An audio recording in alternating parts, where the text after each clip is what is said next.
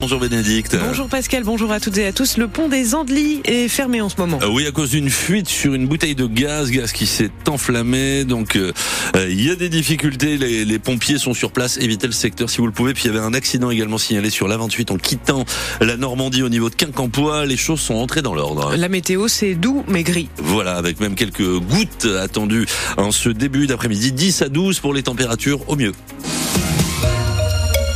Bénédicte, l'abattoir de Forges les Eaux en Pays de Bray est vendu aux enchères cet après-midi. Après la liquidation judiciaire de la société d'abattage, la vente de toutes les machines, des outils, du matériel a été décidée.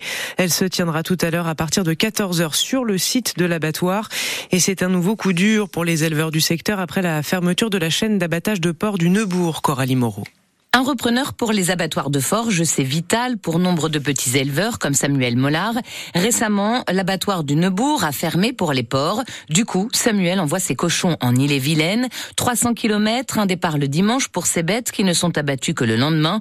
Et ça ne plaît pas du tout à l'éleveur. On a beau dire, les cochons, ça stresse. Mais là, aujourd'hui, ben, les malheureux cochons passent une journée ben, stressés. Et puis, ben, quand on voit un petit peu, on nous bassine avec toute la pollution et tout ça, ben, je pense qu'on n'est pas dans le bon sens. Donc, je vois que euh, les petits élevages, tout ça comme nous, qui faisons 10 à 15 cochons la semaine, ben, ben, ça sera la fin. Hein.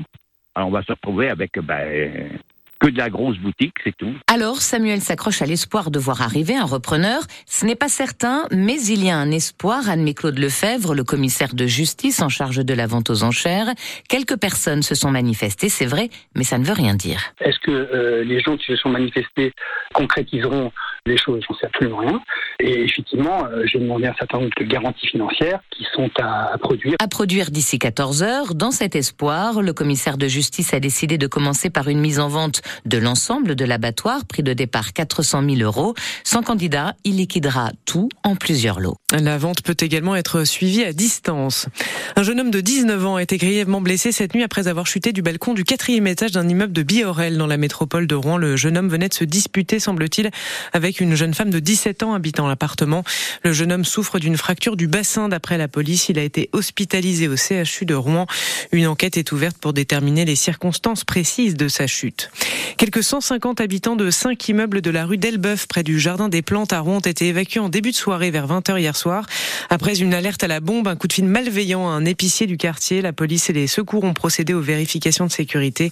Les habitants ont pu rejoindre leur logement vers 21h30. La vente entre particuliers qui s'est transformée en vol à main armée d'Arnetal, près de Rouen hier soir. Un homme qui avait rendez-vous pour vendre sa moto sur un parking a vu un utilitaire arriver, trois individus à bord, dont un armé. Ils ont emporté sa moto dans la camionnette, mais ont été arrêtés quelques minutes plus tard par la BAC. Les trois voleurs étaient deux adolescents de 15 et 17 ans et un homme de 70 ans. Tous les trois ont été placés en garde à vue. Une nouvelle grève, Bénédicte, se profile à la SNCF. Après les contrôleurs ce week-end, Sudrail appelle les aiguilleurs à cesser le travail à partir de vendredi 11h et jusqu'à samedi soir 23h en plein chassé-croisé des vacances d'hiver. Ce sera le début pour notre zone en Normandie.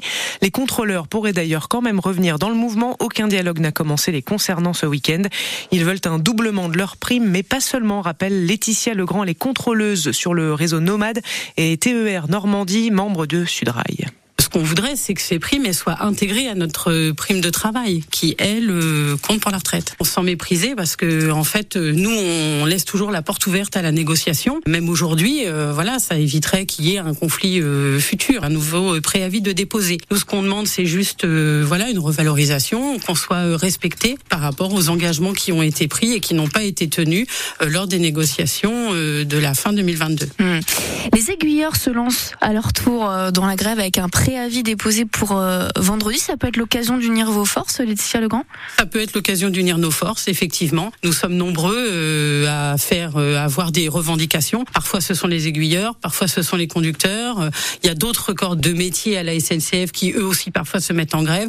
Je pense que plus on est nombreux, plus on est rassemblés, plus on peut peser sur les négociations. Laetitia Legrand, contrôleuse sur le réseau Nomade, membre de Sudrail, invité de France Bleu Normandie ce matin avec Marianne Naquet. Son interview complète est à réécouter réécouter sur francebleu.fr. 12h et presque 5 minutes, Bénédicte en foot, le FC Rouen compte sur le civisme de ses supporters ce soir. Le club rouennais accueille le Red Star à Diochon pour la 21e journée nationale et il faudrait être sage dans les tribunes. Le moindre débordement pourrait attirer des sanctions au club qui se prépare à son quart de finale de Coupe de France face à Valenciennes la semaine prochaine. Et puis on est retourné en enfance ce week-end à Gruchel-Valas, près de Bolbec. C'était le Gruchet Geek Convention, un mot anglais pour attirer les passionnés de jeux vidéo, de manga, mais aussi de dessins animés avec des invités d'exception comme Patrick Préjean qui prête sa voix, souvenez-vous, à Grominet de Titi et Grominet, Bayonne, le cochon tire-l'air de Toy Story ou encore Oui Oui, Lucie Amadieu s'est glissé parmi les visiteurs. Pendant plus de 30 ans, Patrick Préjean a été l'ami de Winnie l'ourson. Bonsoir, je suis Tigrou. Je ne sais pas si je peux vous faire la voix de Tigrou, qui est un de mes préférés, mais passer à la radio, c'est tigrement souhaite.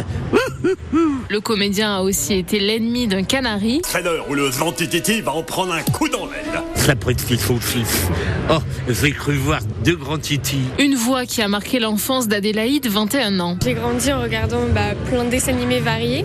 Et en grandissant, je me suis rendu compte que c'était la même personne qui faisait des voix si différentes. Elle fait des études d'infirmière, mais son rêve, c'est de prêter sa voix à des personnages de dessins animés. Et donc, du coup, j'aimerais bien donner cette magie comme j'ai pu avoir moi dans mon enfance. Il faut conserver toute la fraîcheur que vous pouvez avoir en vous. Patrick Préjean lui donne des conseils. Il n'est jamais agacé qu'on le ramène à ses voix de dessins animés. Vous vous rendez compte Je fais un métier que j'aime, un métier de partage. Et il y a trois générations qui viennent me voir et qui me disent des choses touchantes, adorables.